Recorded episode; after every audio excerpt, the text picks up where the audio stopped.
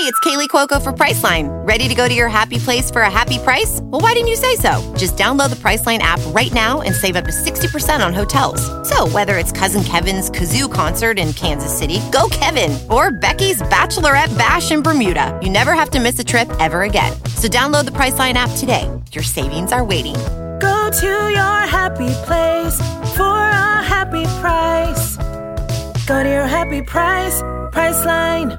Hey guys, it is Ryan. I'm not sure if you know this about me, but I'm a bit of a fun fanatic when I can. I like to work, but I like fun too. It's a thing. And now the truth is out there. I can tell you about my favorite place to have fun Chumba Casino. They have hundreds of social casino style games to choose from, with new games released each week. You can play for free anytime, anywhere and each day brings a new chance to collect daily bonuses. So join me in the fun. Sign up now at ChumbaCasino.com. No purchase necessary. VGW. Void prohibited by law. See terms and conditions. 18 plus. Welcome to True Crime by Indie Drop In. Each week we feature an episode from the best independent creators. Hit subscribe for more great true crime content. If you would like to support Indie Drop In and get these episodes ad free, check out our Patreon at the bottom of the show notes. Today's episode is from 10 Minute Murder. Don't forget to check out the show notes for links to subscribe and follow on social media. Enjoy the show. Begin.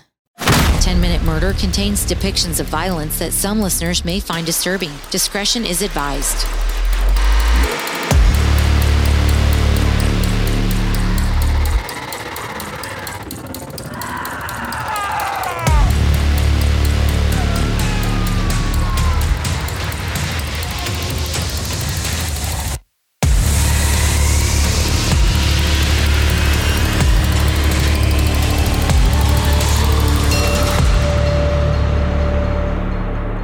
Welcome to 10 Minute Murder, the brief and bingeable podcast for people with stuff to do. I'm Joe, and I appreciate you being here. Make sure we're connected on Facebook, Instagram, and Twitter. Just search for 10 Minute Murder. It's pretty simple to find, and that is the best way to get in touch with me if you have a story that you think I should take a look at. Also, if you're not subscribed to the podcast, first of all, I don't know what you're doing with your life, but it's obviously not cool things.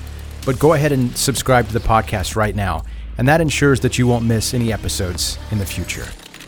And today, the story is sad, completely crazy, and brutal. And I know you heard the warning at the start, but this is going to be unlike any that I've told before. And if you're like me, you'll be randomly thinking about it for days. It's a story about a family cult, vampire Jesus, and the murder of nine people by Marcus Wesson.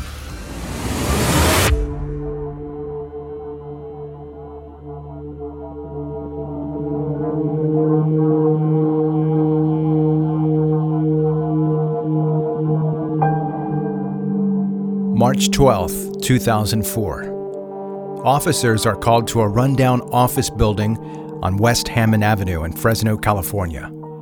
A full blown custody argument is in progress. Police see hundreds of domestic calls a day in nearly every city in the country, so it's nothing new. But every case is a little bit different. On this call, officers speak to Sofina Solorio and Ruby Ortiz they say that their children are being held inside by their uncle, Marcus Wesson, and he's going to hurt them. Their panic is only amplified by the other family members that have gathered around them. They seem to know something that the police don't know. Trying to resolve the situation, police knock on the door to the sketchy office building where they are apparently living. Wesson comes to the door, and they see a huge man, gray dreadlocks to his waist but he's very calm and polite with police. After some conversation at the door, he agrees to turn over the children, but he wants to say goodbye to them first and ask police to wait a minute. He shuts the door. Moments later, gunshots from inside. But let's rewind and explain how we got here. Marcus Wesson is the oldest of four children that grew up in a very religious home. They were members of the Seventh day Adventist Church well, his mother was the one pushing the religion. His father was an alcoholic abuser that abandoned the family to live with another man. And his mom did occasionally beat the children with an electrical cord. After dropping out of high school, Wesson joined the Army. He traveled the world and eventually moved to California, where he met Rosemary Solorio.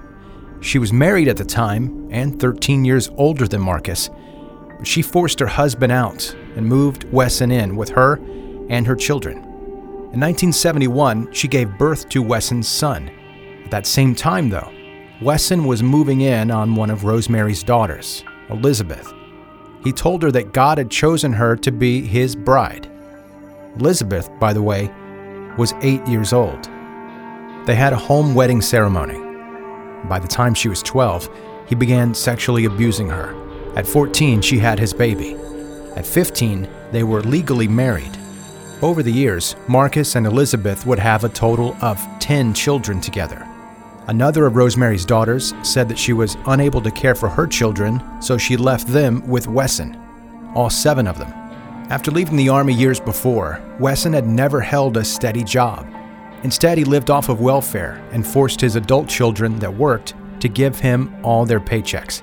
The massive family often squatted in vacant houses, offices, boats, shacks, tents, any place they could find. Marcus Wesson kept traits from both his mother and his father.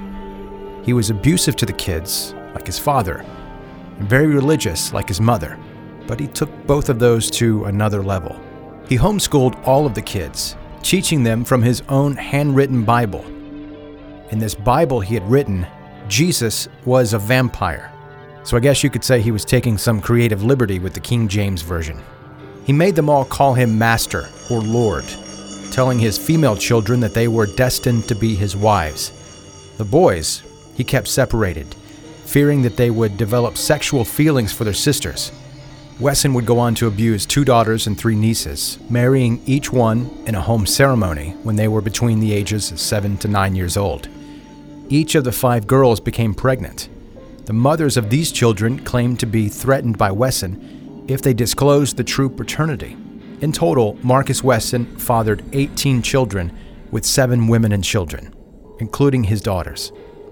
The whole family was forbidden to have regular contact with the outside world because Wesson said it was full of sin. If one of the women were caught talking to another man outside of the house, she would be severely punished. He also had a weird fascination with fellow cult leader David Koresh. He related to him, saying, This man is just like me. He is making children for the Lord. And like Koresh, he had a suicide pact with his family. If anyone tried to take or split up his family, the mothers were instructed to kill their children and then themselves. They'd have monthly family meetings to discuss this plan. Now, back to March of 2004, where police were on the doorstep of this office building.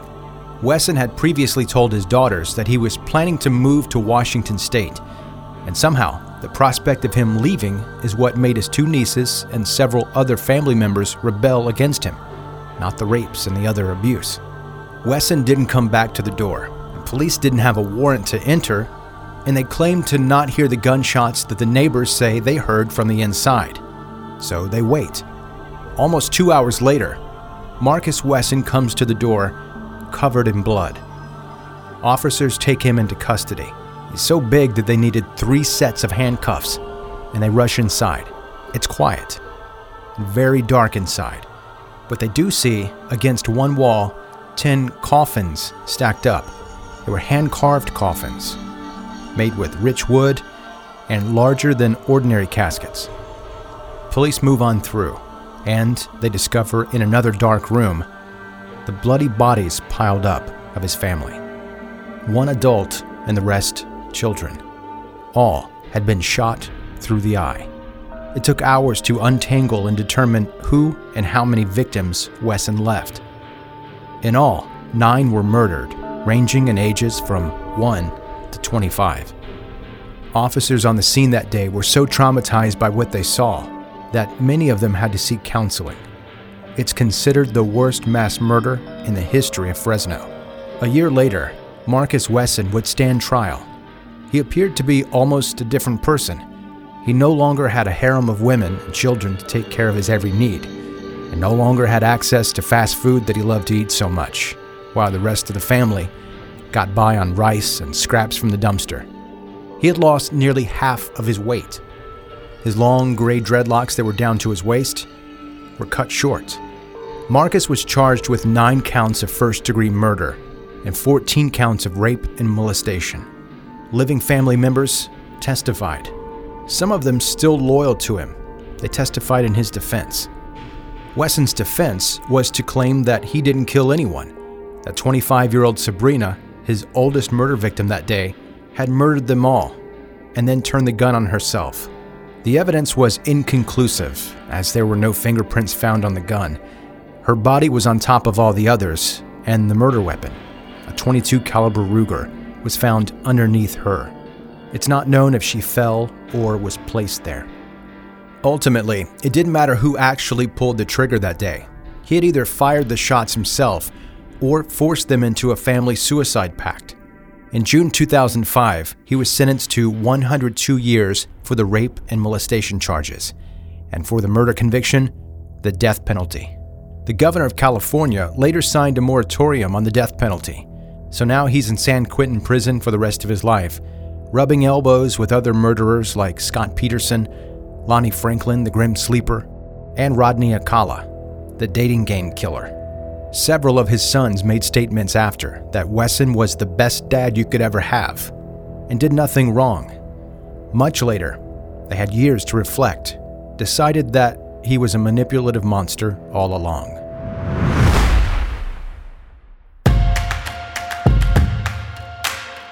That's today's 10 minute murder. If you've never heard of this story, it's not surprising. This happened during a time when the country was fixated on Scott Peterson's murder of his wife and unborn son.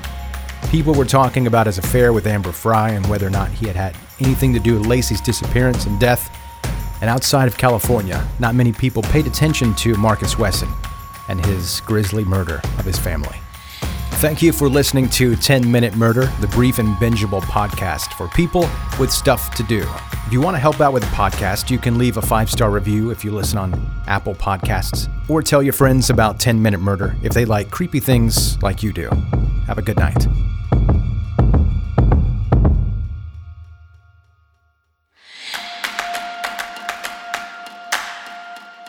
Hello, Indie Drop In fans. Before you hit stop, I know you're probably all in shock after that amazing episode from 10 Minute Murder, but I wanted to remind you that Indie Drop In has two other shows, Scary Time and Comedy, that I think you will really love. You should check those out. I will put those links in the show notes below. Thanks again for listening to True Crime by Indie Drop In. If you would like your show featured, reach out to us at Indie Drop In on all social media or go to indiedropin.com. See you next time. It is Ryan here, and I have a question for you. What do you do when you win? Like, are you a fist pumper? A woohooer, a hand clapper, a high fiver. I kind of like the high five, but if you want to hone in on those winning moves, check out Chumba Casino. At ChumbaCasino.com, choose from hundreds of social casino style games for your chance to redeem serious cash prizes. There are new game releases weekly, plus free daily bonuses. So don't wait. Start having the most fun ever at ChumbaCasino.com. No purchase necessary. Group. Void prohibited by law. See terms and conditions. 18 plus.